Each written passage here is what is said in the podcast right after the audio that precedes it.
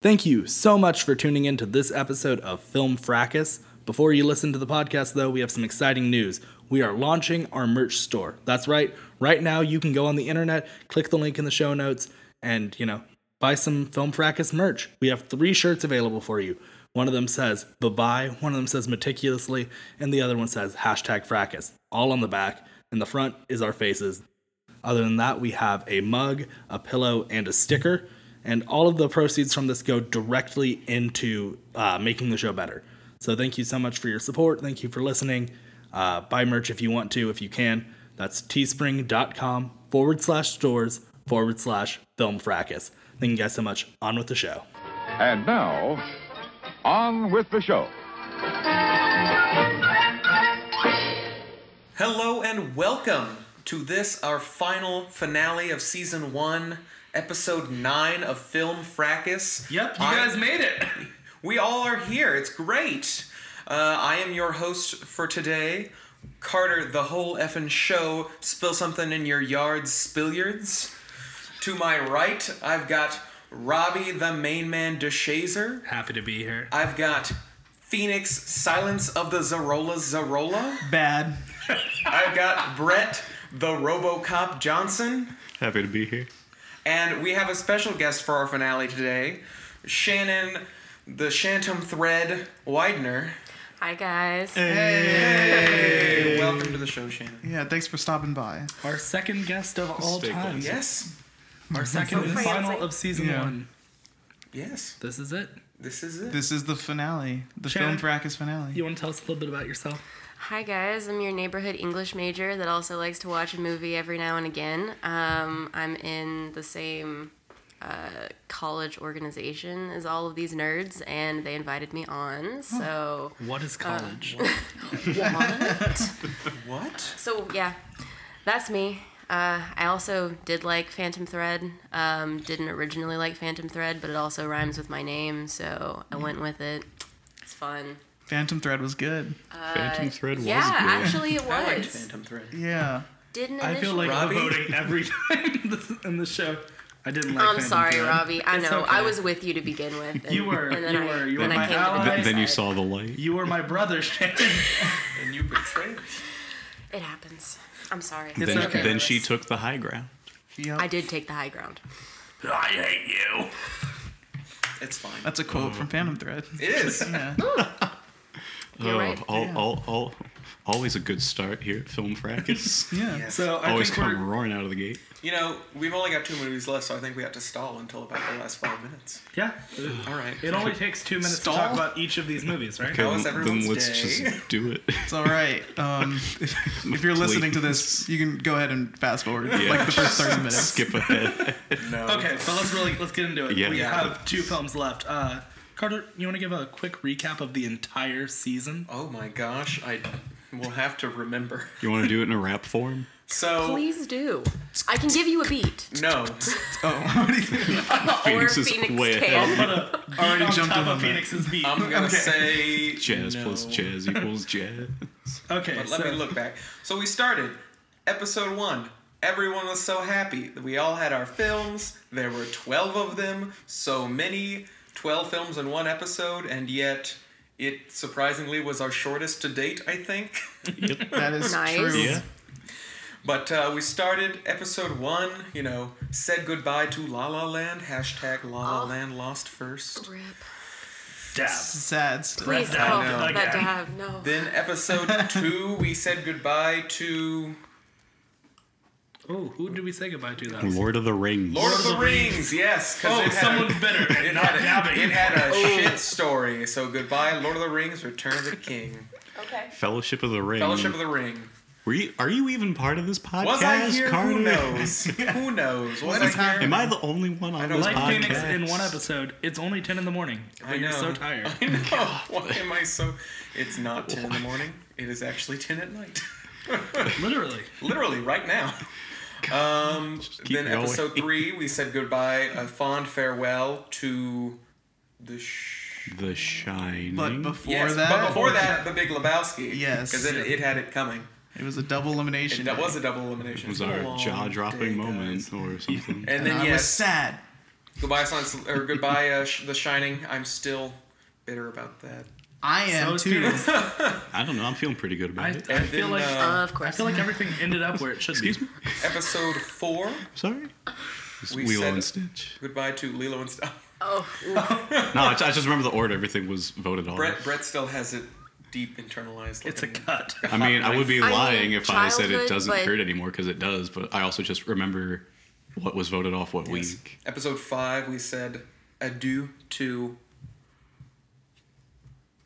Brett, I don't, know, I don't feel Wow. bitter Come on, about Brett. that one. That was that's that. He doesn't dead remember silence the getting moment. cut. So That was Moonlight, right? Yeah. Moonlight? Yeah, it was Moonlight. What is That's the what is the design, topic? yeah. It was production, Production design. design. Yes, Yeah, that that's was Moonlight. Moonlight. That was Moonlight. So yeah, Moonlight. Who Yeah. needs it? I need it. Who needs it? Not anymore. You got a film. after yeah. after Moonlight, we lost. uh That was another double elimination. It was we lost Indiana, Indiana Jones, Jones, and the Last Crusade, which And- it, yeah, and Iron Man. Iron Man. and Iron Man. oh. Iron Man. Iron Man. It's gone. Iron Man. Then we got down to the final four, and it was quite tense because we all had one movie. Yep. My film got shot off the moon next. Goodbye, The Princess Bride. Whatever. It's fine. It's not like it's my favorite movie ever or anything. Please tell us how you really feel, because I'm, I'm there. And then Honestly. Robbie, That's and then me. Robbie, the next episode, had to unfortunately say goodbye to Who Framed Roger Rabbit, which Still better. I think the, probably the single the biggest sleeper- yeah, upset the on this podcast. possibly the biggest upset and possibly the biggest sleeper hit out of all of our films this season. As mm. I mean, we all It kind was a of tight What, race what, what, what, between. do you all mean? seem What do you mean? re- s- Oh, we all seem to remember it a lot fo- more fondly than any of us had I, earlier. I in guess that's true. kind of Yeah. Every time we talk about it, we're like, oh yeah, this movie is really It's a good. good movie. None and then us finally, really when I was, that credit. I think it was the episode when I was finally like, I'm super not worried about this film like being on the chopping block this week. Was And the week it it was, was. gone. But that was your That's- that's downfall. that's because you. It's my 'cause you hubris. Your, your Yeah. overconfidence I is your know. The weakness. lamp. exactly. The lamp. yeah. And I bumped it. And then Phoenix said that didn't count. So Yep. um, That's what Flew happens. too close to the sun. That's what happens. We are on a moon. Yeah, I guess so. don't get too close to the But sun. speaking of Oh, the moon, boy. tonight the finale, the the main event, RoboCop versus Silence of the Lambs. Oh, Thought this was gonna happen, Somehow, for God. some reason. but uh, RoboCop's here we still are. it. So we'll see who gets to go home and who gets left to toil on the moon all by themselves, never to be watched again. I gotta say, this is a very David versus Goliath type deal going on here. I know. Yeah. Let's talk about how this is going to work. Uh, Phoenix is going to present his case, and we're going to talk about it like we always do. And then we'll move on to Brett, and we'll talk about it. The three of us are going to try and keep as open of a mind as possible. I mean, five of us are. All five of us. I mean, Well, Who yes, knows? but Brett, especially. Brett could sway Phoenix and or vice versa.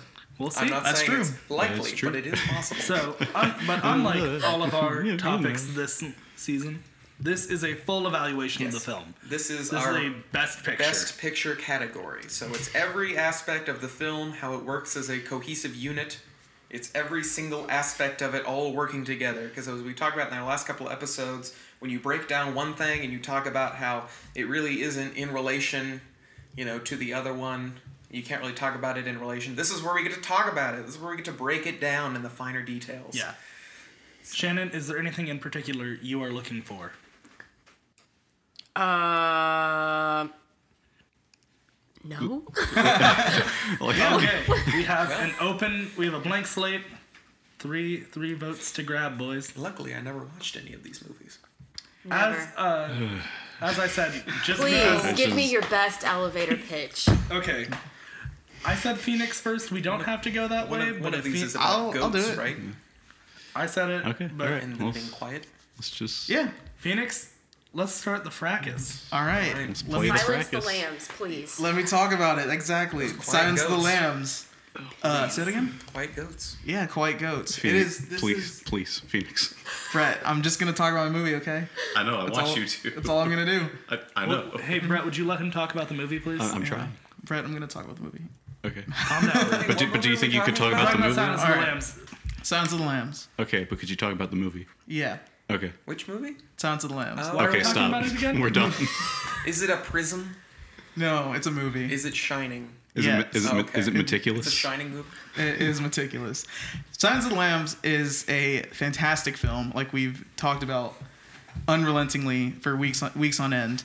Um, and we can go ahead and go over, you know, like this the score, the uh, characters, the story, and all that stuff we've done before. Um, you've, you've heard all that before. You know why it's made it this far, so I'm not going to go over that. One thing I want to stress about Silence of the Lambs is the performance and the theme uh, for Silence of the Lambs. Performance wise, I mean, it's just, you know, an acting clinic. There's Anthony Hopkins as Hannibal Lecter.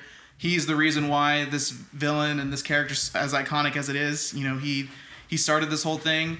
Um, the w- way he just delivers his lines, the way he presents himself, his body language is all so cunning and so um, scary and intimidating, and he just he works it like a charm. He, every line he says feels so um, calculating and and um, intimidating and scary, and he just does so well. And he's matched with Jodie Foster, who also puts on a great performance and maybe comparison in compared to uh, Anthony Hopkins, an underrated performance, though she did win the Oscar for it. But no one really talks about Jodie Foster's performance in this when they speak more about Anthony Hopkins. But she kills it as well. She's like a very good foil to Anthony Hopkins. Um, she plays such a like um, nervous new recruit character who just can't, um, who is in over her head. Uh, she is a very fish out of water situation here. This is a case she's not ready for, and she she plays the you know West Virginia kind of nervous uh, young uh, recruit character really well. Uh, all of her talks with Hannibal Lecter, and you can you can see the fear in her eyes, like is so well done. Um, it's something. It's a lot of emotion without dialogue. It's a lot of just facial expression, a lot of responses, a lot of reaction to Hannibal Lecter. Um, her scenes with Buffalo Bill and her other recruits, you can really find her like shy and timid um, atmosphere. Same with uh, the actor who plays Buffalo Bill, whose name is escaping me right now. I don't know if someone wants to look it up. Yeah, he is on another level as well. His character is just so psychotic and disturbing and disgusting to see, but he and he plays him so masterfully as um, whenever he's like torturing the woman in the uh, in the well, or when he's chasing Clarice in the uh, final, I guess, or climax of the film. Uh, uh, the way he moves is so like slithery and dancey and has kind of a rhythm to it. He's uh he but he's also like such a predator in the way he um tries to attack people and it's just so incredible to see. Um so the performance I can't stress enough are really fantastic in this film. Uh the I think also one thing this movie does great is like it tells such a great story and has such a great like uh, message and sort of kind of um, someone taking like going against the odds. Um, we've seen so many uh, spy agency kind of films before, FBI movies before, um, but I think this one sticks out because it is such. Uh, it is such specific to how the case is applicable to the character itself. Like this is a, this is a guy, um, Buffalo Bill, who his crimes are that he's mutilating and um, like cutting up these like innocent women and are it is torturing them and is cutting them up, killing them, and specifically targeting these women. And you have the um, character who's trying to stop this man, uh, just this kind of in, um, very shy, nervous woman herself, who is just like the people that Buffalo Bill tries to, um, you know, take advantage of and really try to get the better of. So, and I think that's something that is sort of overlooked, but also drives home this really great story. Is like it is both someone while dealing with such a madman like Hannibal Lecter, it's someone who's very much going after the person that is trying to kill this person. And I think it's um, it's not just you know another cop who's trying to stop a, a crime that is about that is unrelated to him, but it's just against the law. It's really someone who's doing that, but also doing it um, to kind of you know go against what the like the implications of the villain itself. You know, it's someone who has this personal attachment to this type of case and really wants to do it herself, even though it puts her at the most danger than it would any other FBI agent. And I think that's such a strong case or strong point of the movie. Uh, I think it's fantastic. I think Hannibal Lecter's relationship with Clarice is um, second to none. I think it's you know it's a it's a relationship you don't see in other movies. It's uh, it's like a friend, but also the scariest friend you've ever seen. Um, it's someone who will really actually help you out, but as long as they just manipulate and destroy and um, break you down emotionally, just to out of fun, but also is an actual valuable person to help you out. Um, so that's unique in its own. I think the uh, as far as like story beats, I think it you know hits all those um, hits all those points. Uh, and yeah, I think Jonathan Demme just or Demi just made a fantastic film. Uh, it's great in every like facet of filmmaking. Great cinematography, great score, great characters, like what we've talked about before. It it's um, well done in all of those fields, and I think it really drives it home in uh, the other parts of the filmmaking that we're talking about, like acting and story and theme and message. And yeah, it's it's great. It's so good. Yeah, but w- what do you not like about it? Uh, I don't really like, you know, how long it is. I'm just kidding. It's a great one runtime. uh, but I really like it a lot. But what do you not like about it? I don't not like anything about it. Wow.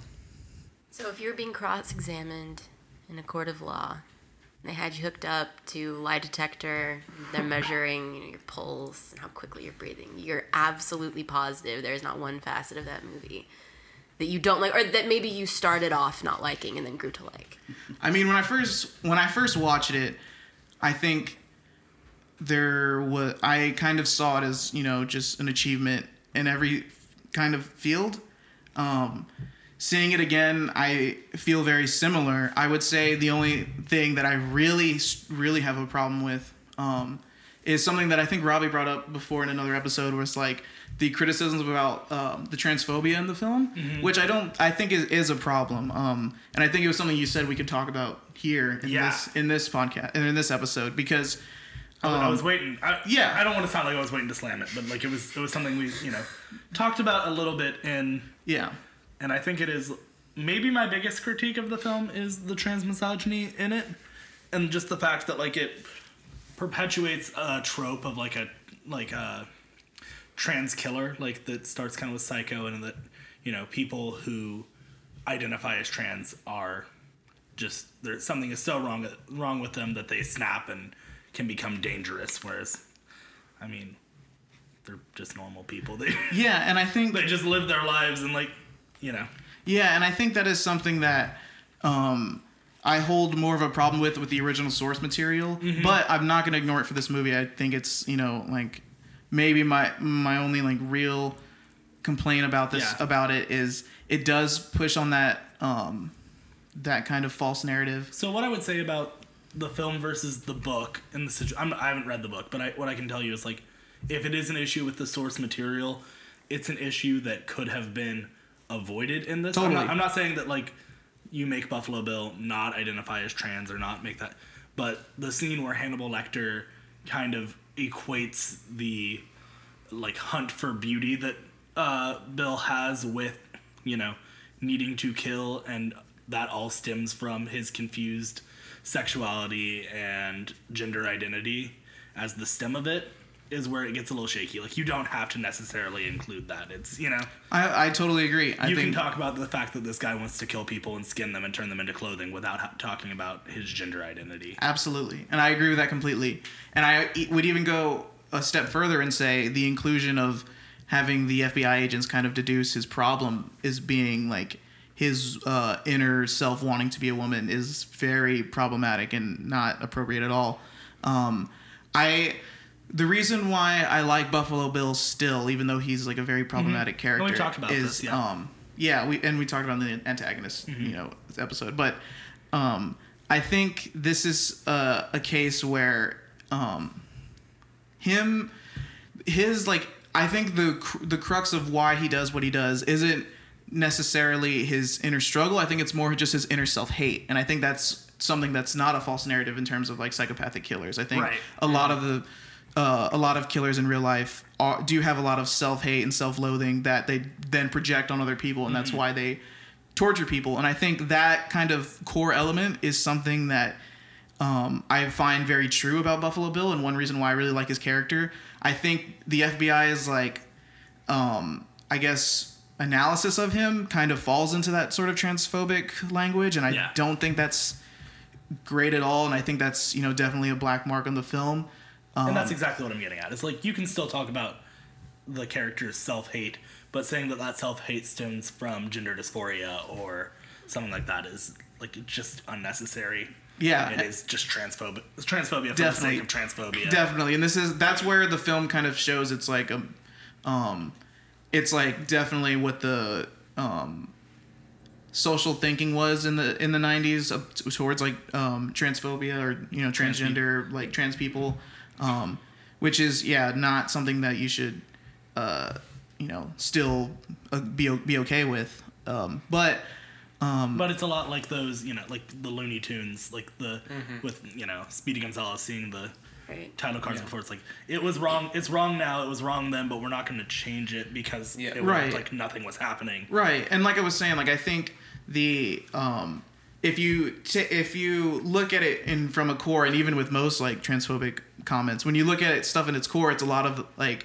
inner self hate, um, a lot of self loathing, a lot of uh, low self esteem for your own appearance and your own kind of I say, acceptance. he's very much about image. exactly. All he's trying to do is look more beautiful. Exactly, and that's why he kind of makes Yeah. the you know makes the skin, skin suits. suits. Yeah, um, so it's a lot of about a per, like appearance and his own self image.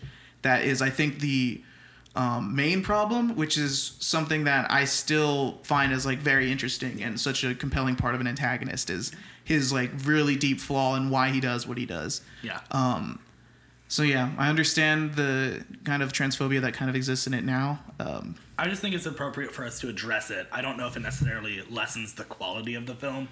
It's just one of those things that you look at and you, you go, ooh, this maybe in hindsight this doesn't age as well. And some of that is what this comes down to when you're talking about 100%. best picture, you know, 20, 30 plus years after each film's been released. definitely. I do um, love this film. It's one thing about this movie when you talk about it as a whole. I can describe it as sinister and ominous, which are two things that lots of movies strive to achieve, but that they don't always successfully get there. And Silence of the Lambs really nails, you know, it hits the nail on the head. Like everything between the music and the cinematography, and like you said, the performances. The performances are so phenomenal in this movie. They're perhaps it's, it's Iconic. Uh, they are iconic. It's perhaps its strongest feature is its performances, but how it all kind of weaves together seamlessly because like you know, you take the music out, and is it as effective? You take, you know, the movement of the camera out, is it as effective? You know, you put someone less compelling in as a character, is it still as effective? It's all these different pieces coming together, you know, that's really so, like, it. it's such a beautiful marriage of, of filmmaking between different aspects and parts that makes it very effective. Um, and I, I I agree with y'all on the you know the social commentary that it's it's problematic. Um, I think other than that, like if you were talking about the film itself, um, it's pretty well paced as with any kind of mystery movie. I think it dips a little, plateaus just a little bit in the middle as they're like because it's after they've already started the hunt, but before they're like, oh, we think we've got him. The the pacing of the movie plateaus a little bit. Um, it gets over it pretty quickly. I don't think it's you know that big of a deal, but it is. I mean, when we're when we're getting nitpicky with this kind of thing, I think that's definitely something to be said. Um, but yeah, that's what I think about that. Yeah. It's the perfect Valentine's Day movie. Sure, It was it was released on Valentine's Day. That's a fun fact. it is a fun fact. It was Amazing. yeah. More not so fun fact. Yeah. I- It, it was you know, a- I was kind of on your side until you just tried to say it was the perfect Valentine's Day movie. Valentine's It Day is. movie. And now you're having to work a lot harder. that that's just final a that's just a nice fun fact for everyone in the room and everyone listening. Can I vote for La La Land? No. Nope. nope. You can't. Sorry. Retroactively vote for La La. Land. Retroactively, we're all gonna vote for Moonlight. Oh. Shannon, Brett, do y'all have anything to say? Um, so I very recently watched this film and it 100% lived up to my expectation. Okay, 98% lived up to expectations.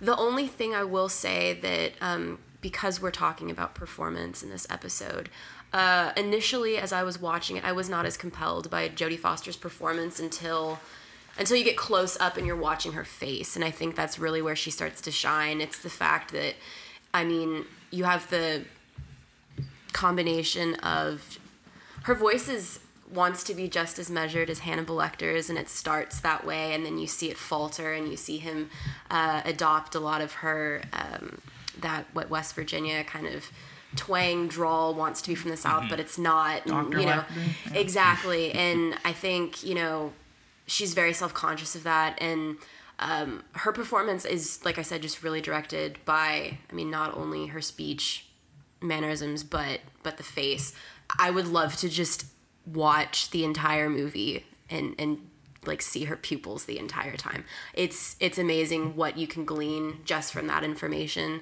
Um you know the crinkle of her eyebrows and the fact that you know she wants to put on this brave face. And you see it initially you know she's can toy around with some of the other men that she encounters. And she's very aware of the fact that you know she's being hit on constantly but doesn't let her bother her until she kind of descends into that layer and she's under the microscope of that Hannibal Lecter glass that she's being protected within so um, I definitely am pro Jodie Foster having watched the movie um, and I mean people I'm sure have written novels and books about um, Anthony Hopkins' performance. So I really let, wanted to focus on Jodie Foster, but um, it is it is it's a quietly impactful performance, which I think is uh, something that a lot of actors struggle with. Yeah. She wasn't, you know, screaming in a lot of her perf- I mean, well, didn't start off screaming in a lot of her performance, and it's the subtleties that really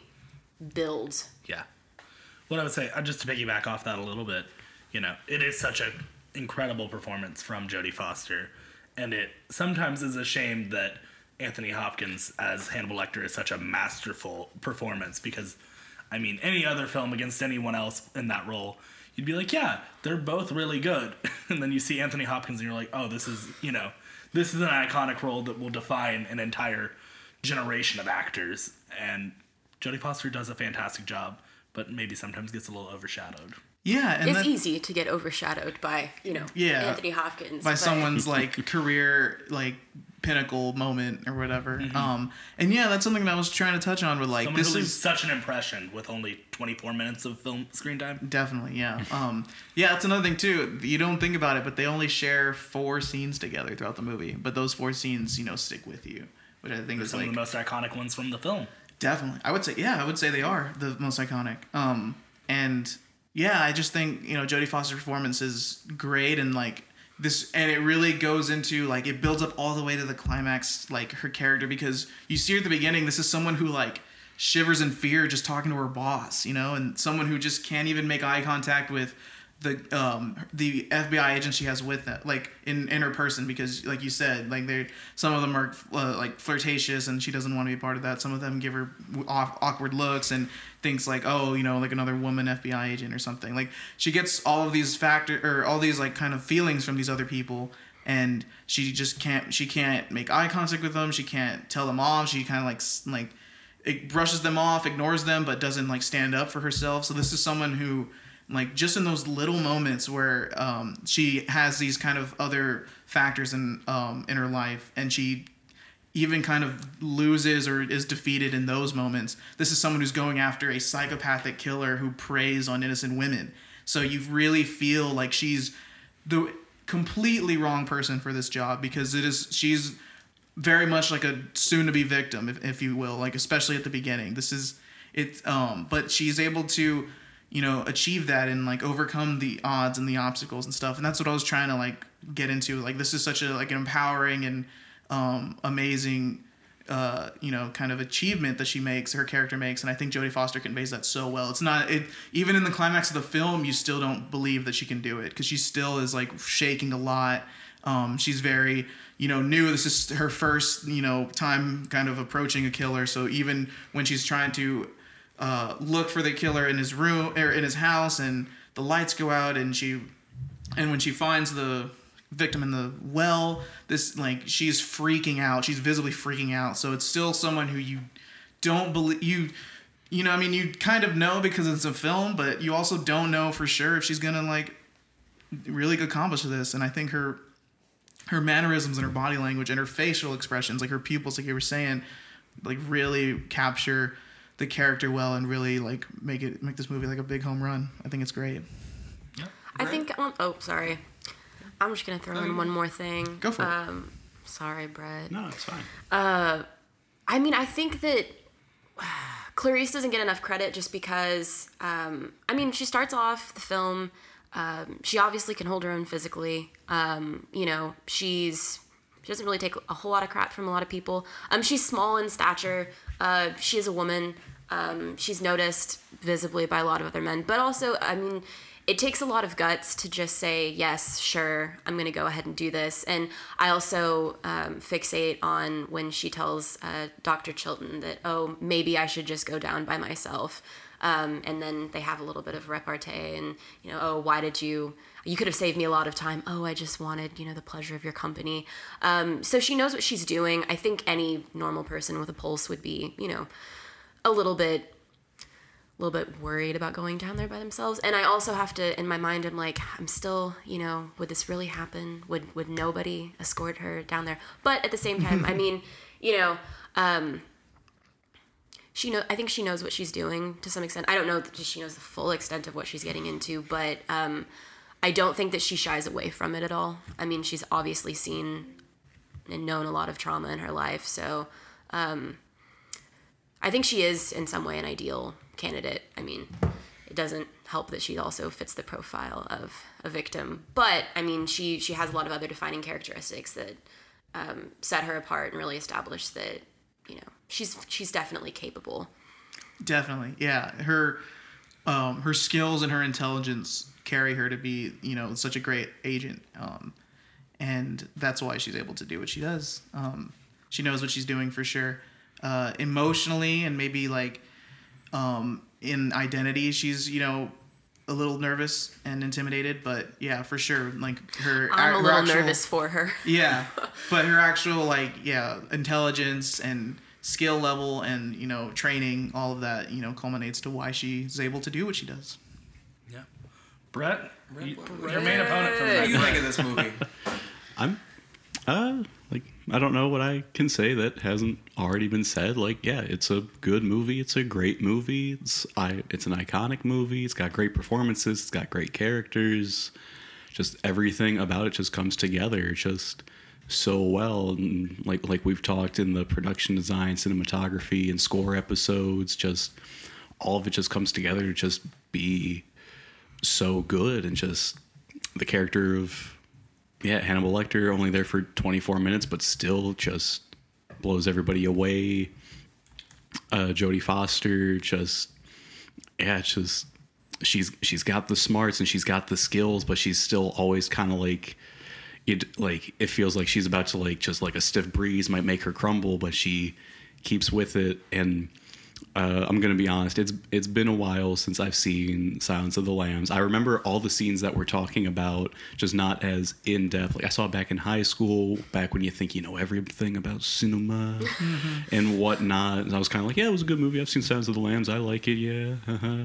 Back when you see Memento and you're like, oh, people don't know about this. yeah, exactly. Like that, like that that period of time. Wait, guys, have y'all seen this movie? Called, it's called Memento. Oh, it's so good. I just found it on Netflix. and- Oh my goodness! wow, a hidden gem. It's a Christopher very Nolan, very like hidden gem. before anyone knew who Christopher Nolan was. Before Batman? Before he made movies before Batman. I he know. made Batman. What? Yeah, yeah. It's crazy. Anyway, Brandon. might get my fingerprints on that train wreck. but yeah, and so it's like uh, just with all the conversations we've had, you might have noticed like I don't talk about it like as adoringly as the rest the rest of us here. But it's like that's not to say that I don't like it. Like I still recognize it's a good movie. It's just it's been a while, but that's no fault against the movie. Uh, you're, you're gonna have to remind me.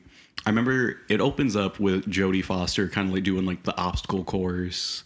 Is is this the movie where it opens up where like she does like the tactical clearing, but she doesn't clear the corner, so the like the instructor or proctor like comes up to like behind her with the gun.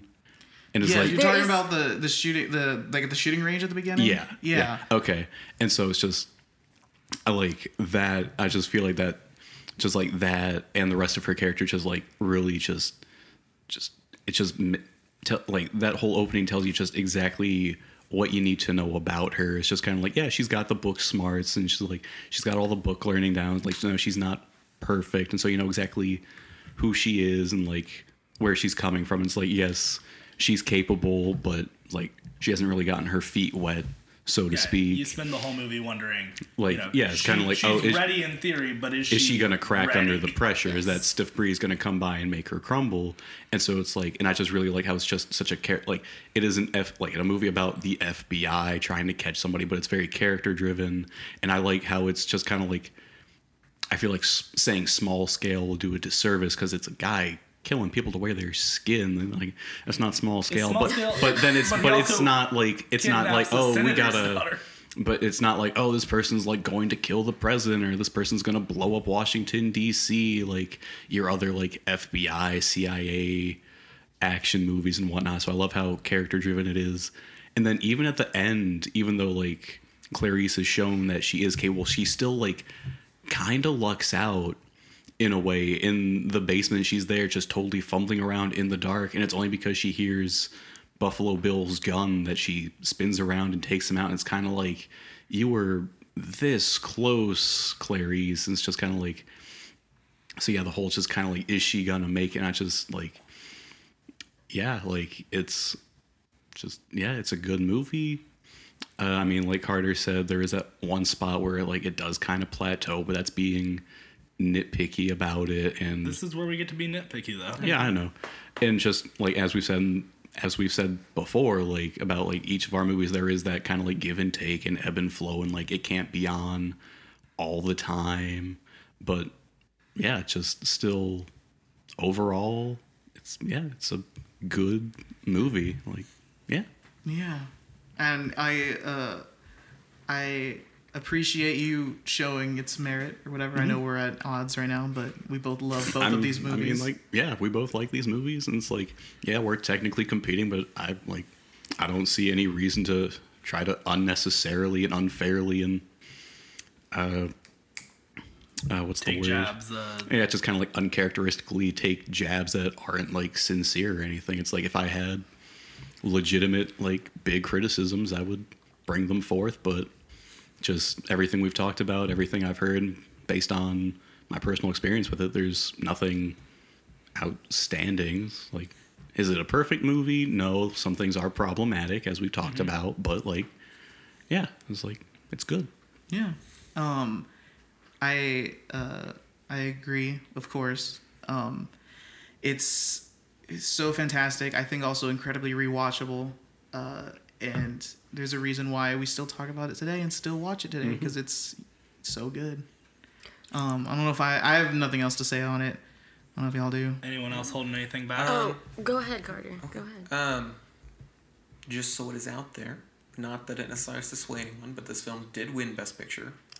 It won 1990 five It won Oscars. five Oscars, writing, It won both actor, both actor, actor, actor, actress, writing, director. directing, and best picture. Picture. And it was nominated for That- sound and filmmaking or That- film editing. That actor was a supporting actor, just so. To, to be clear, it was a supporting actor, not actor. yes. Because Yeah. technically, Hannibal Lecter, with his screen time, Right. He right. Does not not- qualify or was not a lead actor in a leading role. He's a supporting one. sad. Yes. Yes. Okay. Yes, I, we checked that. Okay. Yeah. Then yes, that's what it was. Phoenix, since this is your film that uh, you're defending here, um, I thought I'd ask. So I know that I'm trying to think of other serial Oh, killer win a leading role. movies. What other serial I- killer I stand movies do we really have that? I mean, bef- that came before Silence of the Lambs.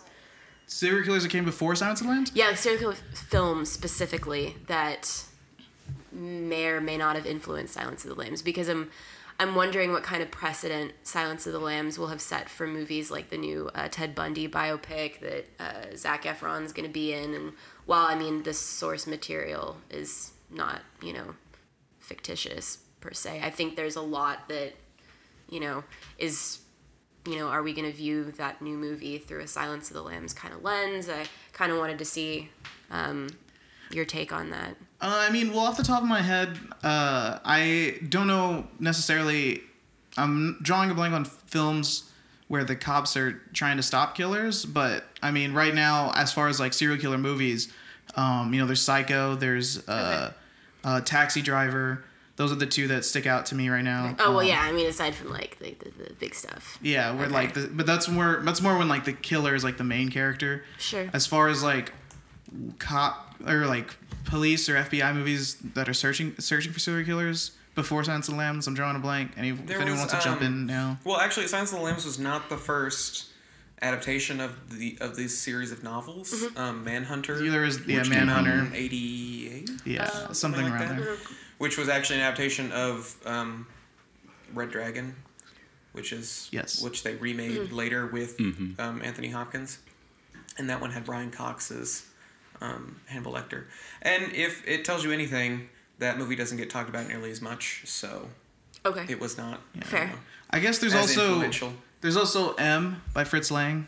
That's Um, right. Right. really the German film. Yeah. yeah. if you want to go way back, um, and that one's incredible as well. If anyone hasn't seen it, um, uh, yeah, I would say that's kind of uh, those are kind of maybe some influences that Jonathan Demme probably drew from. I would say that as far as what it's influenced, I think it's influenced so many different like serial killer type films. Um, I think it's got you know I feel like any serial killer movie or FBI agent searching for serial killer movie, any kind of like kill, serial killer thriller, uh, has kind of drawn some things from Silence of the Lambs. Um, uh, recently, that uh, Netflix series Mindhunter, I know takes a lot from Silence of the Lambs, especially with the ebb and flow of like killer to police officer kind of speaking.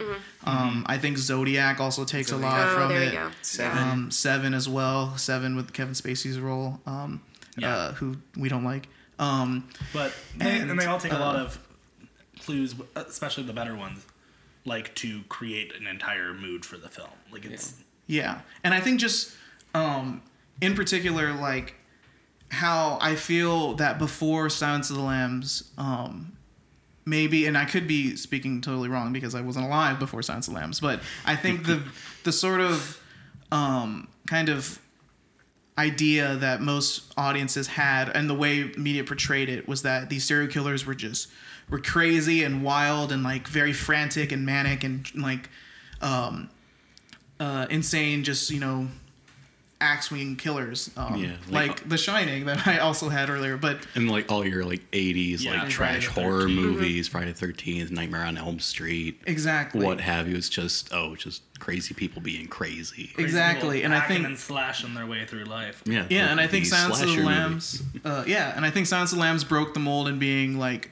a killer movie where this guy's a doctor who speaks very, um, with a very high vocabulary and Very sophisticated. very sophisticated, measured. measured. and smart, and knows things and is calm, like uh, in a like tone and body language. He's um, very res- uh, reserved, not reserved, but He's uh, very confident and self-assured in, in how he presents himself. Exactly. And I think that's something that was different at the time. And I think now a lot of serial killer and killer movies kind of take from that is these killers that aren't just crazy, um, uh, violent human beings, but are people that are actually very educated and, and sophisticated, um, but just happen to have these homicidal tendencies in their brain and stuff. And I think that's something that Silence of the Lambs kind of started and has, you know, been an existing trope now on from in popular culture.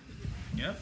Oh, so We've talked that film to death now. yes, Yes. I think it is time we move on, move on to our other competitor, the one, the only, RoboCop.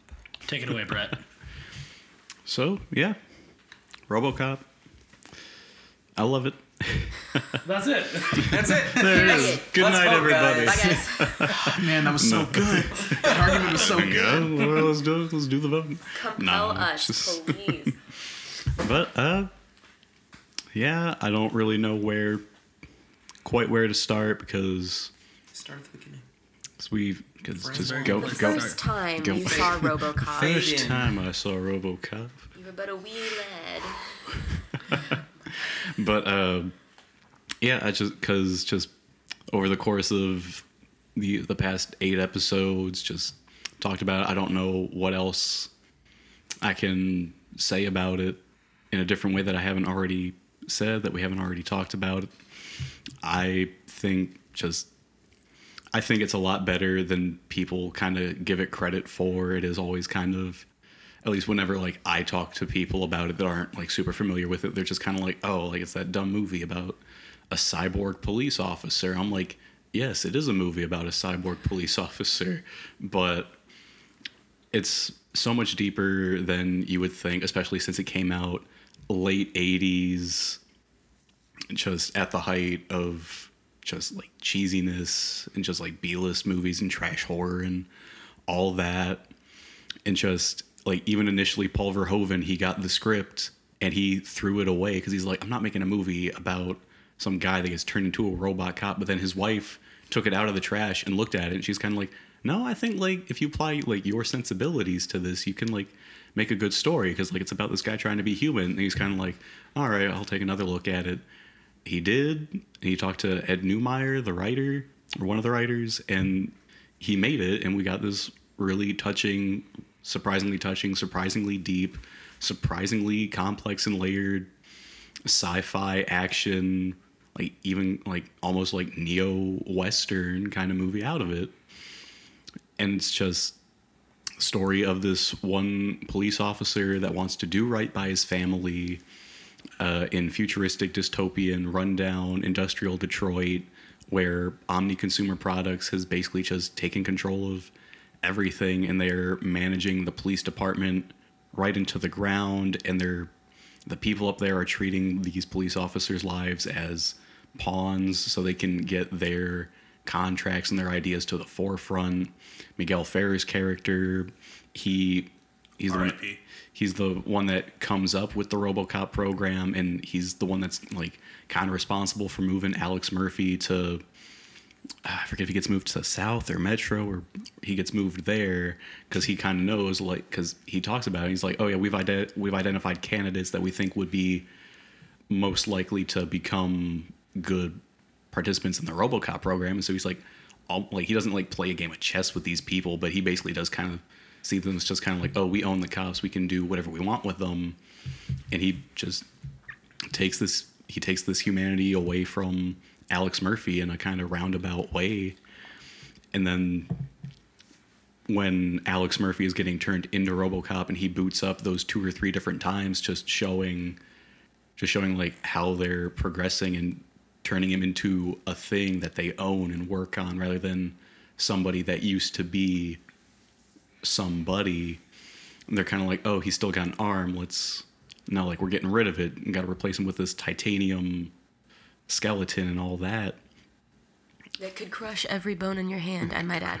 could crush every bone in your hand and just every just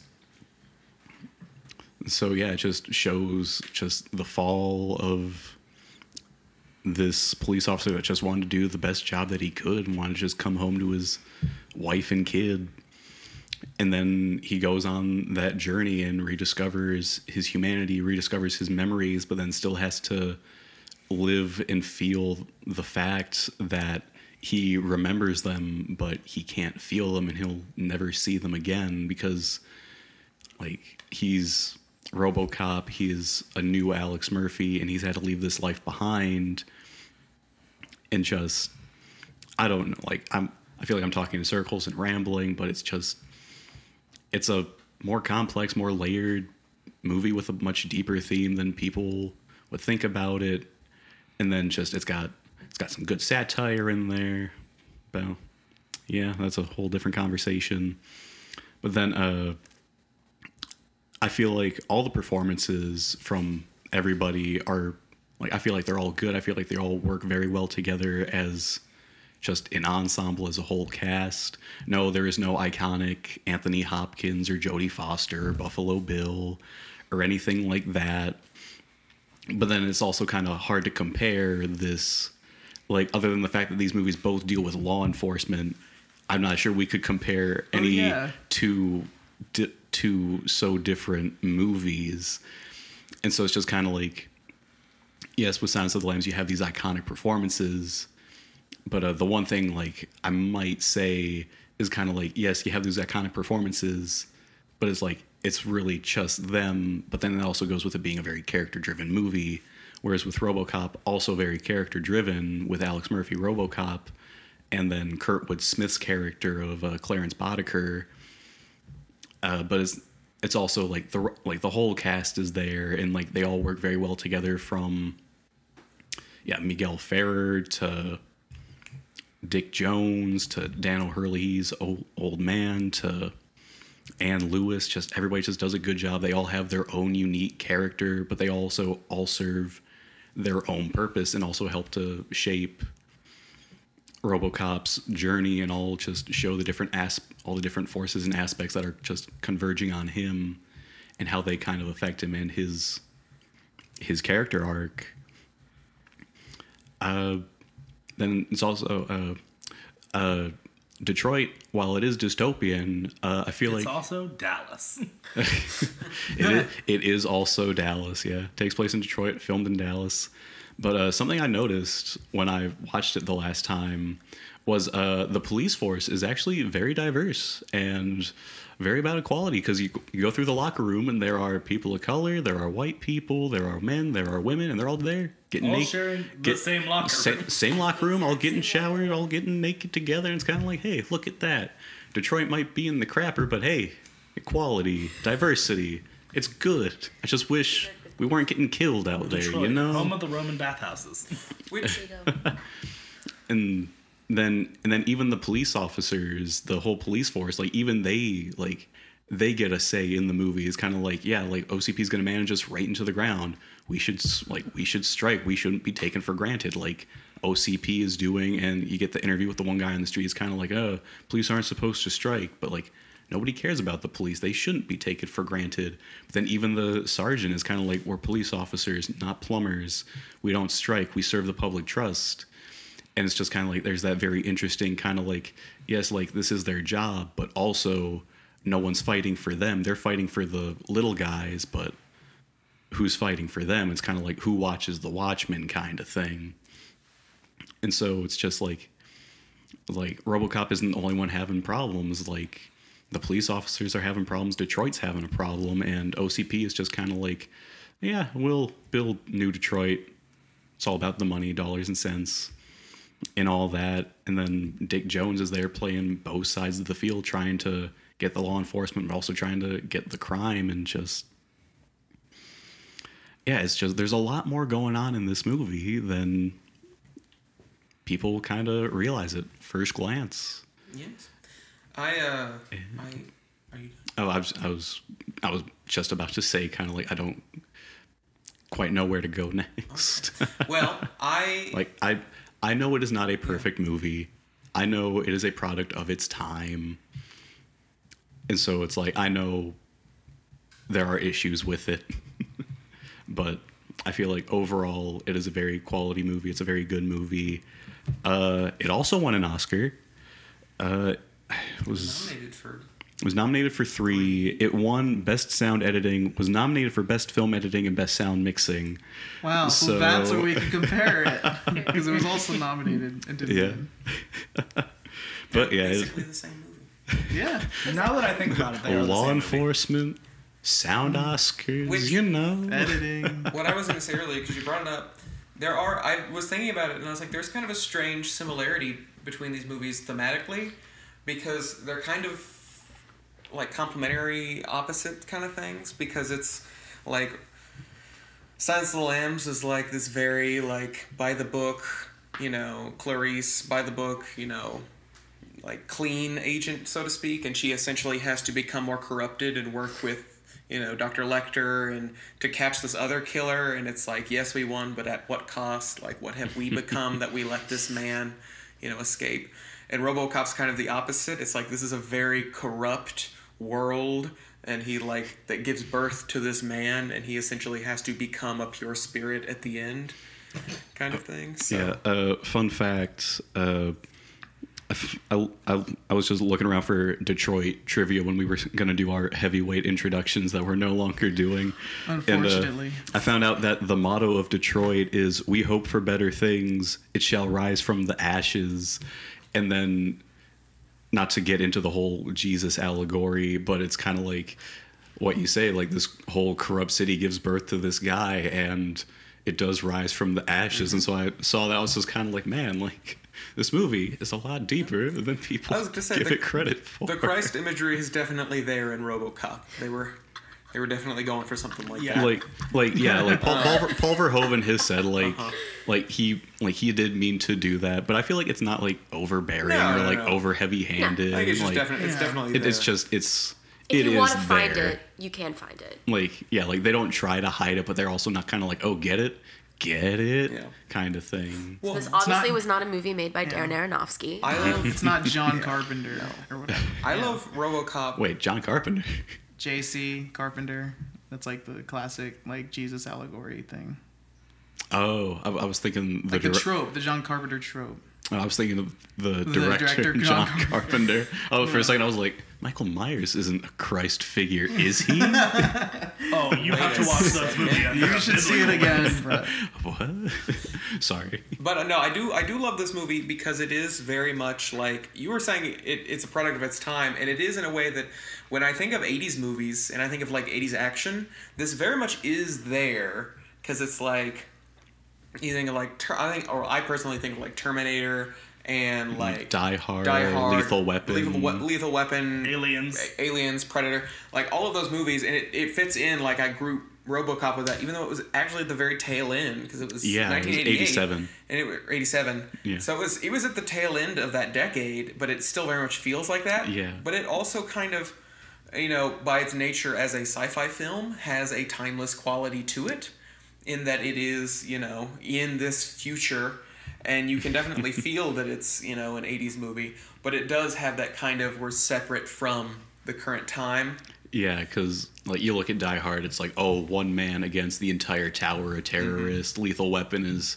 oh, crazy Mel Gibson and Danny Glover just against this crazy like just things get like over the top in each of these movies. And it's like RoboCop is like over the top in a way, but it never mm. gets it never goes like off the rail. So like it does fit in with these other '80s action mm-hmm. movies, but like like it fits in, but it's also kind of like the black sheep of them, to where it kind of like manages to like just break away and do enough different from them to be its own thing. well and i think that also ties in with the satire that you kind of undercut a little bit in, when you were talking about it. I think that's a i think that's a definite talking point on this film is yeah, it is I, a- I, meant to come back to it, but then I just got caught up yeah in everything it, else. it is a brilliant satire of those of that kind of era of movies um, which i mean kind of got followed up with starship troopers. Check that out. Also a great satire. The first one. Don't watch the other ones.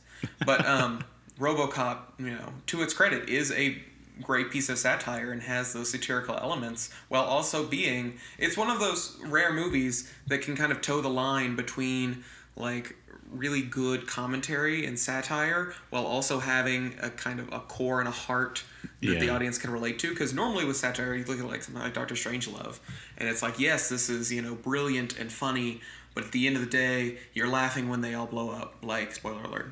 It's not like what?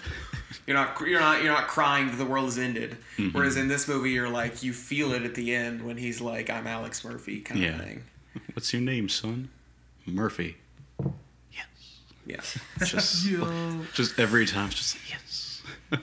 And I do, yeah, I agree that this also, like Silence of the Lambs, does a very good job when you're like putting all the elements together, like the music with the performances, with the the effects in this movie are kind of like charming, if that's the right Yeah, word. like- it's not like I wouldn't say dated, but they are, I think, yeah, kind of charming and kind of fit into its own aesthetic. Yeah. which I think was really good. Um, should I say meticulous? Meticulous. I think I think it's very good. Yeah. Whatever else thinks. Shannon. performances in RoboCop. What I really liked about RoboCop that I think, you know, sets it apart from Silence of the Lambs is, you know, we talk about Silence of the Lambs being driven primarily by these single actor performances. And the thing about Ro- RoboCop in particular that I liked is it's a community-based performance. No, you're not spending lots of screen time on multiple, you know, like one or two characters except for of course Alex Murphy and and you know your cluster of four or five-ish main characters, I would say. But especially like the boardroom scenes, I, it all of the performances together, the combination of all the lines that are being said, it makes that world feel so much more believable. And you know, we talk about RoboCop being a product of its time. Um, but I think once you get past the fact that it's like, okay, this is the world that we've set up. These are the performances that are that are all kind of melding together to create this product and lift up this one man. Um, I mean, RoboCop isn't like unbelievable based on the world that you've set up and the people that are inhabiting it. And I like that a lot. I mean, yes, it's a fantastic idea. Well, it's a very it's a very out of this world kind of idea to me.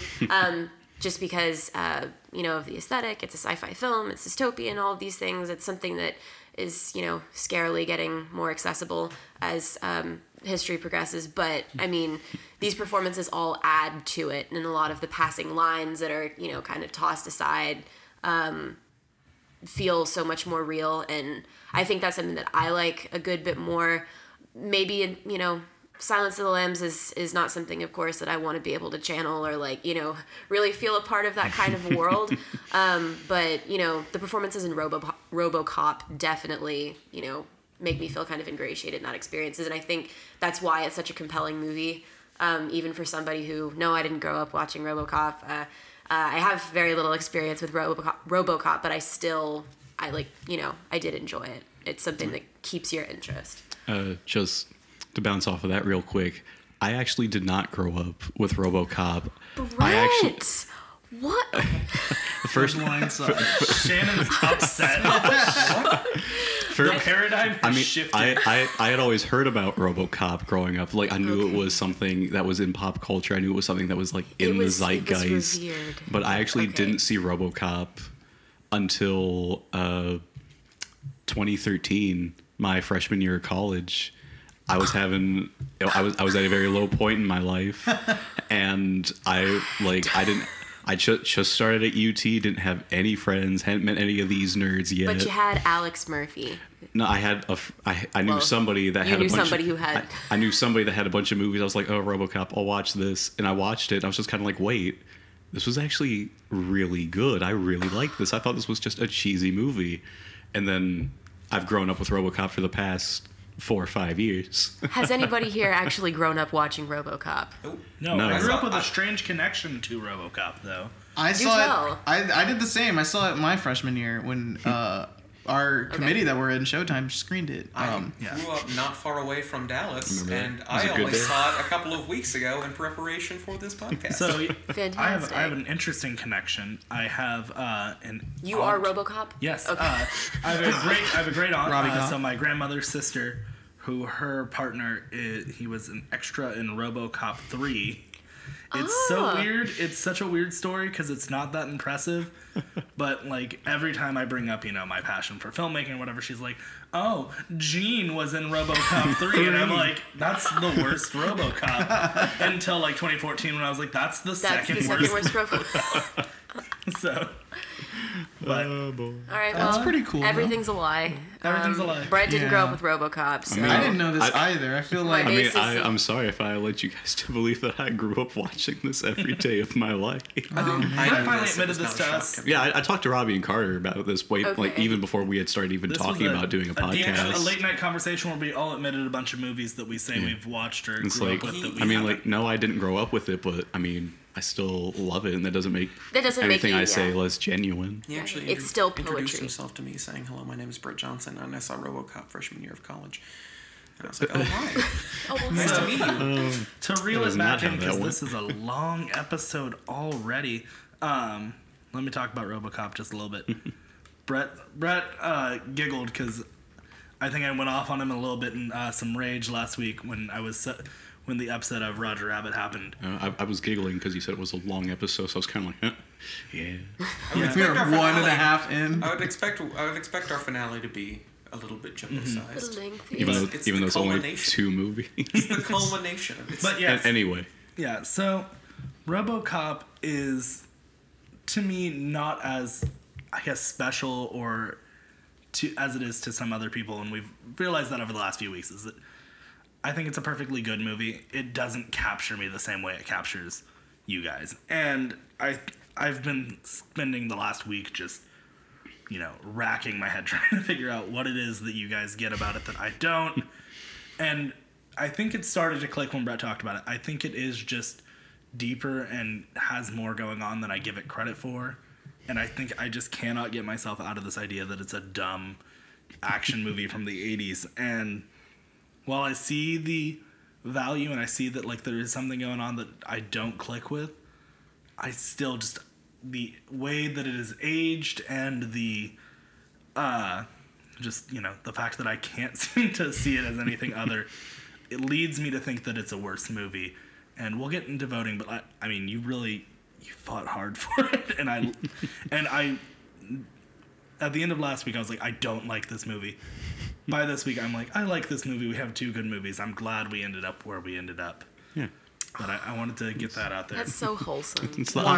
odd, it's, it's the odd couple. Oh, Yeah, exactly. Ooh, yeah. I, Um, like, I just I really now like Phoenix this. This is destroy him Oh, oh I, I- I was about to say, I just like how warm and cozy this is. Just talking good about these movies. I just really like it. It just feels so wholesome in here. I mean, we got to. I, I thought this was going to be one of our most intense episodes, and we got to a point where it was like I, I don't know. I like after I, I like so- things being eight laid back. weeks, we've realized these are two good movies. We've also talked to death about these movies. Yeah. I think we're both. I think we're all very comfortable with the source Yeah. material here. At the end of the day, we like these movies. At the, yeah. Yeah. at the end of the day, this whole thing is supposed to be a celebration. Of Like film. yeah, because our description is four friends fighting for a film, and it's like, Robbie, this movie doesn't capture you the way that it does other people. That's that's fine. That's okay. Yeah, I'm it's sure like, there are other people who are not captured by this movie. Like yeah, like it's fine. like the people RoboCop And doesn't capture. there is capture. one person in the world who doesn't like Silence of the Lambs. And Definitely. we all shun them. There's one person who doesn't, and actually, that one person Who? is all three of us. Silence of the Lambs Holy is shit. gone. It's gone. it's the one person is three people. What? Like, I know I'm sick, but I'm not that sick. Phoenix, you. I guess you haven't said much about this film. You want to give your Yeah, I was I your was final thoughts on it? I was waiting and to go I guess last since Brett had waited for Waiting the to go for ham mine. on it. Yeah. Um no, no, no, not ham. Um maybe bacon. Uh Wow. so Canadian bacon. So- so, a hot take sizzling. This is- like bacon. this is something that I went back and looked at myself. Um I got I went back and listened to all of our episodes and It's breaking out the paper. went out and uh Created an algorithm. Yeah, He has this new pitch for a social media site called the Facebook. I thank y'all for calling it an algorithm because it's really just two names and a bunch of check marks. Oh, it's a But, pro-con list. um, I went back in our episodes and I listened to all the times we picked our favorites at the end of the episodes. And I wanted to mark off how many times we picked Silence of the Lambs and how many times we picked RoboCop. Uh, we actually picked RoboCop five times. I th- think if this is, could be wrong, but I went back and listened to it. We picked it five times for five different types of favorites. Brett, I think you were three of those, I but mean, we did pick five of them. and then for Silence of the Lambs, we picked three. Um, and I actually went back and looked, and I think I picked the other two RoboCop, and I don't. I think I picked Silence of the Lambs once. So I actually gave RoboCop more favorites than I did Silence of the Lambs, my own movie. Um, Wow. Which is a surprise that I saw, or whatever. Um, I don't want to talk about how many times we picked Who Framed Roger Rabbit because it was a good amount. It was intense when it lost. It was like three in one episode, Good but amount. you know, overlooking that. Um, yeah, so I like I am a big fan of this movie as well. I think this movie is great. I agree that they're very different from these two movies. Um, uh, one other reason, or one other thing that they have in common is they're both Criterion films. Yes, they are. Yeah, they both have their own releases to the eye roll of Shannon. They're RoboCop no longer has an official Criterion release though. Ooh. It is a Criterion film though. It's out of print, Yeah. but it does still. know, but no longer listed on the website, is it? Yeah, it is listed on the website. It's just, Is out, it? Yeah. it's just Yeah. out of print. It is. Really? Yeah. Yeah. Just as out of Um, print. I have it on my wish list, even though I know I'm never gonna have it. yeah. Um. So yeah, so that's another that's another it to my connection I guess these two movies share if we keep making connections. But this movie is great, and I think, uh, like you said, I think it's deeper than most people give it credit for. I certainly uh, didn't realize how much I liked it a- until we were doing this podcast and we started talking more and more. And I was like, yeah, you know, I really like this part of it. I like this part of it, and this thing's there, and um, it's it's a great 80s uh, action satire film. Um, I really love the character of RoboCop. I think, uh, like you said, he is both a kind of satire action protagonist, but at the same time, he's you know a very deep and complex character of like this man who went through this transformation uh, after a tragic, um, I guess, paralyzing. I don't know. Like he he got shot up a bunch basically. He got blown to pieces. yeah. Very few limbs that were left. Yeah, few blood too. Um, he went through this transformation and almost became what seemed to be more machine than man. And He, this was he was more machine than man. And then this was like, uh, this is you know, uh, scary to someone, uh, to like a single person, and um, an experience that none of us know about. But this is a world where machines are kind of becoming like the. Um, like the biggest thing, like better than humanity and better Yeah. than humans are. But you know, this is a movie that celebrates uh, humanity at the end. It's someone that really finds his human qualities that end up helping him save the day and end up what making him feel and become himself. Uh, he hasn't lost who he is. It's a very positive uh, film about the human experience and the human spirit, uh, which I think is fantastic. I think that character and just that character is so fun when, as well. Like it's it's both deep, but it's also like so fun just to see him like take down all these other criminals and like use the eye lock tracker thing that like in his vision and stuff. It's great. Um, his gun is fantastic too. Um, uh, and yeah, it's. Uh, I think Carter was touching on this a bit, but I think one thing that this movie does is it really it's really good about creating an atmosphere and like a world in this movie. Um, it's like uh, when you combine like the score and the um, the, the score, the color, the locations and stuff like that, and the commercials, it really creates this like dystopian world. This um, this atmosphere of in this you know take on Detroit that's really interesting and creative and um, yeah I really do like this movie. Uh, I also I agree that it's you know looked down on more than people would say, but I think that's just because people may have may the people looking down it probably haven't seen it or have seen it and Yeah. don't and look at more service level I guess. Um, but yeah, it's great. Uh, I think my only, I guess, if I were to have any qualms with it, I would say that, um, you know, maybe the effects are a little outdated, of course, um, which you know may add to, depending on the person and the subjectivity of it, may add to the charm. Um, to some people, Yeah. it might be like, uh, you know, it's a little dated. Uh, I can I can say that. Um, I think maybe also, you know, there are certain times when um, personally for me, I feel like there's you know some some lulls or whatever, but I think that's you know again something else also more subjective and person to person. Um, and yeah, I I I but I, overall I really like this movie, and I am glad it made it so far. I know it this is such a dark horse candidate, but it's a good movie, and I'm glad it's getting its recognition and its justice because it's it's great. All right. Does anyone have any final thoughts? Speak now or forever hold your peace. This I do. is it. Okay. Okay, so The Silence of the Lambs is called The Silence of the Lambs. I think it should just be called Silence of the Lambs. Like cut Drop- off the the. Drop. Okay. Yeah, it's It's cleaner. cleaner that way. It's cleaner. You're not wrong. Yeah, that's another there- qualm. I will say that RoboCop, there is a RoboCop, and Silence of the Lambs. There are no lambs, nor do they get silenced. They do talk about lambs getting silenced, But there, there aren't any. So There aren't any present. No, that That is might, a, that might make or break it. That's we'll a see. knock there. We'll see. It's like To Kill a Mockingbird. Nowhere in there does it instruct you how to kill mockingbirds, but yeah. it's fine. Um, But uh, my final thought, yeah. because I am looking at this now, the Criterion edition of RoboCop. oh my God, that looks like it's like it sounds like it's actually a very good edition of it. I'm Sure a little is. bit upset that it's not still available. It's all steel. It's fine. yeah. It's So- all steel. It's It looks- available for it looks sixty really dollars on Amazon New. So, Yep. I know. I've thought about it. but like seriously, it comes with an uh, it's an unrated director's Mm-hmm. cut. Comes with I mean Yeah. with including excessively violent shots cut from the theatrical release. Th- those are on the Blu-ray though. Oh, they are. Yeah, because uh, the scene where Alex Murphy gets blown away on the Blu-ray is much more gratuitous and gruesome than it is on the DVD.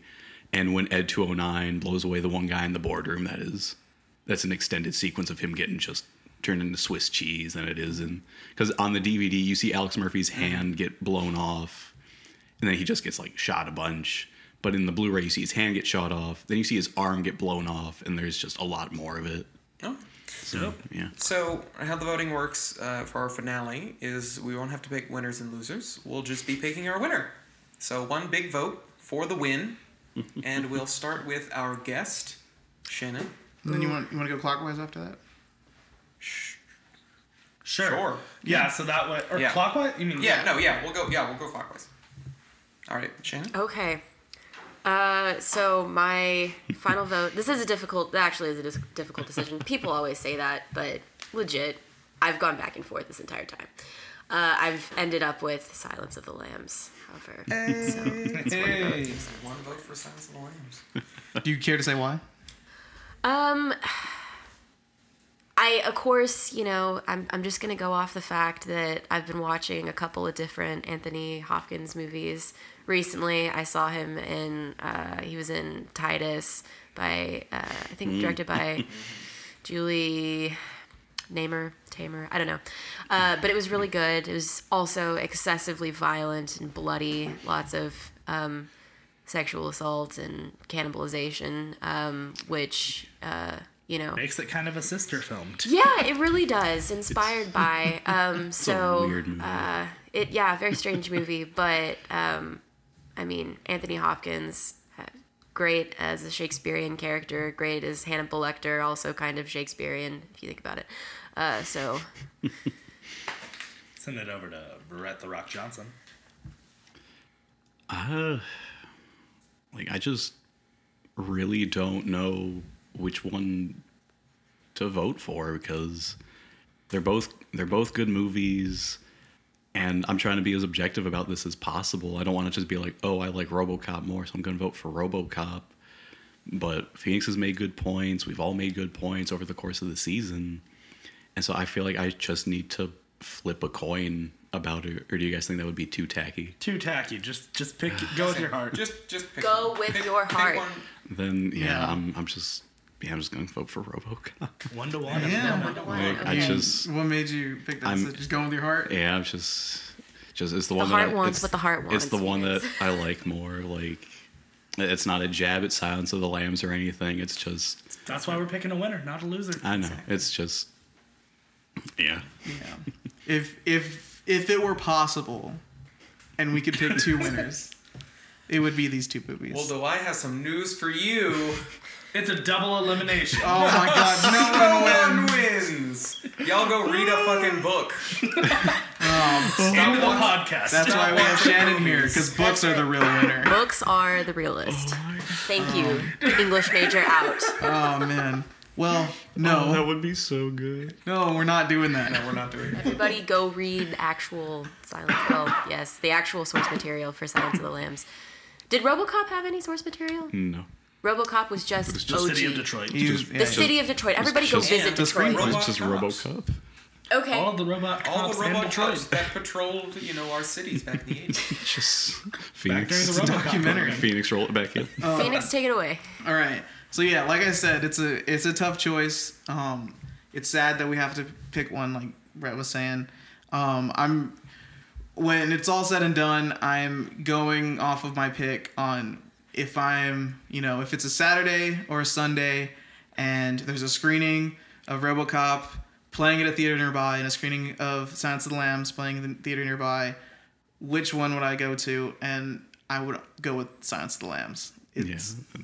it's That- yeah, you, you worded it like, yeah, that's That's that's, that's, ba- that's basically what it came down to. Yeah, it's just a something like matter of yeah. what would I what would I spend Right, some yeah, time going to and not going to. Right. Yeah, they're both great, but that's my pick. Robbie. Robbie, I'm curious to see what you're going to pick. You're curious Oh, to see what I'm gonna What pick. could it be? I wonder. So this is honestly so hard. This is so. I don't want to be like so diplomatic about it. I, but it was a hard after today. After hearing everything, it was it was a hard decision. I'm sad to see one of these two films go, but I've got to you know, I gotta pick Silence of the Lambs. It's at first I was gonna do a whole thing about inversely like Phe- unlike Phoenix, I was picking which one I'd rather watch a three hour cut on FX of, but Also, yeah, but same still idea. Silence of the Lambs. I you know, It's nice to get a break in there to get a snack during a commercial break, but uh, yeah, I'm gonna I'm gonna let it sit there. So I know you've all been, you know, wondering what's Carter gonna pick. What's Carter gonna pick? Who The Princess? Bride. It, yes. Well, it doesn't really matter now, but we already have a winner. But I will go ahead and say what I was gonna say. Um, Piggy Mary, what you, what you said. I would rather watch RoboCop on FX than Silence of the Lambs because Silence of the Lambs broken up with commercial breaks. Not good. Not, not, that's Not why I good. didn't use the analogy. It, it uses it's very pace Yeah, and yeah, that would not be tense. good. No, Yeah. but if I'm taking Phoenix's, uh, you know, scenario, so to speak, I too, if offered a free screening of RoboCop versus a free screening of Silence of the Lambs on the big screen, I would, I would take the road. I guess in this case, more traveled, and pick Silence of the Lambs. Season one of Film Fracas ends with not an upset. With a This No. was Woo! V- very much about what we expected. expected. this was the Yes. '96 my gosh, RoboCop, Lambs, lambs, lambs, lambs, RoboCop lambs, lambs. really put up a fight here. I This yeah, this was close. This was closer. I mean, personally, I was kind of on the edge. I was. I didn't know quite what the voting situation would look like when it got to me, but I was. I was kind of going. I there were there were. You were different prepared to make a tie, was- you were prepared to- prepared to you know. I was definitely scared. I didn't know. Yeah, I didn't know which way it was gonna turn. I think this was fun. this was. Yeah. I think Yeah. we ought to do another one. Let's do another season. Season two. Season two Tonight? next week. Disney movies. Disney movies. Do we already have eight picks? We do already have eight picks. We're not revealing them yet. Not yet. We're no. not No. revealing them yet. We No, could. we are not. No. Let's. We're saving it for the first episode. There will be four animated and four live action. That's the teaser. That's the Alright. teaser. And uh, maybe Thank- at the end, I'll, I'll hint with our intro for uh, the new season. Maybe. Uh, Who knows? Who knows? Uh, thank you for stopping by, Shannon. Yes, thank you, Shannon. Thanks for having me, guys. This was a lot of fun. So we close out every episode with our, you know, social media to kind of pub ourselves, and then Okay. um, we give a recommendation of either a movie or a TV show that you would like our listeners to check out. Or a book, Miss English Or major. If you want to break the mold, Can't binge just know watch if you a just know if you recommend a book, you won't be asked back. So if you enjoyed this experience, It's not book fracas. don't. But if you It's hated this, book fracas. So that's our yes, that's, our that's that's your sister Oh, show. please, no. Um, so Not reading a I book every would, week. if you know, if you haven't already seen it, definitely go check out The Death of Stalin. It's fantastic. I saw it last Thursday. Um, it made my heart nice and chilly and Russian, and it was a much better Red Sparrow than than Red Sparrow was. Um, I would, yes, my my heart stands behind um, The Death of Stalin. It's a lot of fun. And where can people find you? find me um, on Instagram, on uh, Facebook. Um, my Instagram handle is, I believe, um, Shenanagram. We'll tag you in. Yeah. Yeah, y'all should definitely do that. I don't have the most active social media presence, but yeah, it's there. It's definitely there. Cool. Cool. Yeah. Uh, you can find me on Snapchat at Brett JHNSN number one. Uh, post a review of a movie every single day. Thumbs up, thumbs down. You want to know more? You disagree? Send me a message. We'll talk about it. Uh, I'm going to recommend the Japanese horror film Ringu, which is what the American horror movie The Ring was based off of. It's very good, very atmospheric, very slow burn and it's just it's very simple but also very spooky Nice. Um, you, I am bomb ass phoenix on Twitter. Feel free to follow me there. Uh, I tweet things that hopefully you'll like. Sometimes it's about movies, sometimes about shows, comedy, sadness, politics, whatever you whatever you uh, desire. Sad movie politics. Sad movie politics. Um, all of that is all of that accompanied there. Yeah. Um, so follow me there. Uh, hopefully like what I tweet. Um, I don't know if I'm ever gonna see a movie again because I still haven't seen a single movie since. But what I will recommend is uh, HBO released this uh, documentary series uh, called The Zen Diaries of Garry Shandling, which you've seen. So yes. Yeah, Well, I as- need to finish part two, but it's Okay. so good. Yeah, I've just finished part two. Actually, like you know, like ten minutes before I sh- showed up here. Um, it's really great. It's such a like uh whole like complete look at the life of Garry Shandling and he's such an interesting and kind of you know tragic kind of person who brought a lot of joy and comedy to a lot of people. And you know it's heartwarming it's sad it's you know uh, informative on the kind of person he is. It's great. I recommend it. If you haven't seen it check it out. All right, I am Robbie underscore D Shazer, like spill something in your yard add an S. Oh, that's not mine. On Instagram. wow. We were going so good. with a heel turn at the end Now we have to stop and re-record the whole episode. That's fair. Okay. Um, That's it. Podcast is canceled. but Robbie underscore night, Shazer everybody. on Twitter and Instagram. You can follow me there. Um, other than that, I am going to recommend. I'm caught between two things.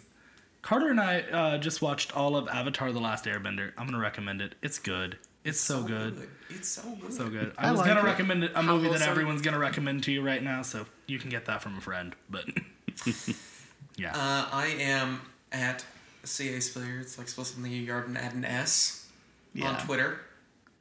that, Um, that feels more more appropriate yes. A little bit more. Yeah, maybe. Spilliards, like S P I L L, spill something like in your yard at Y A R D S.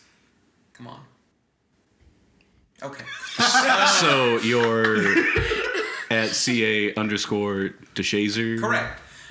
So underscore Robbie Spilliards. yes, The Rock Johnson. Shenanagram bomb ass. Yep. Bomb that's ass it. shenanigans on uh, Yik Yak. I'll be recommending. I just discovered that it was on uh, Amazon Prime actually. So if you've got that, go check it out. But Eureka, it ran for five seasons on the Sci-Fi Channel.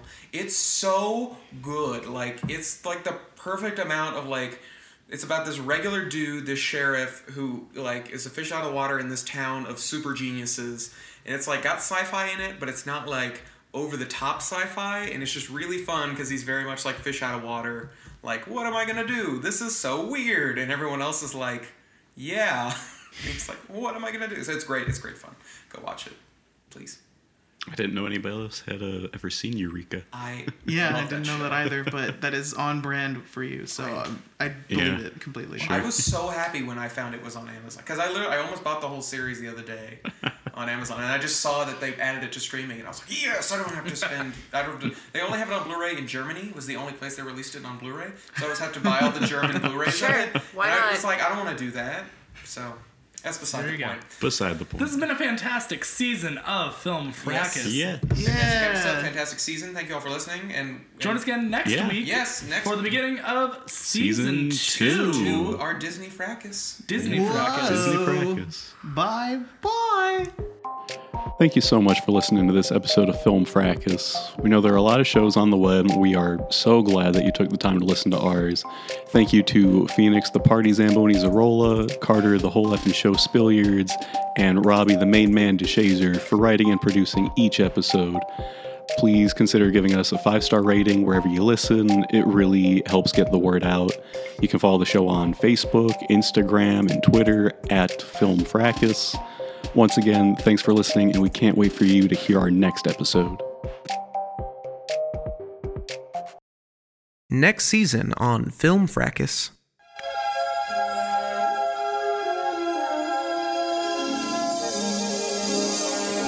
And now, on with the show.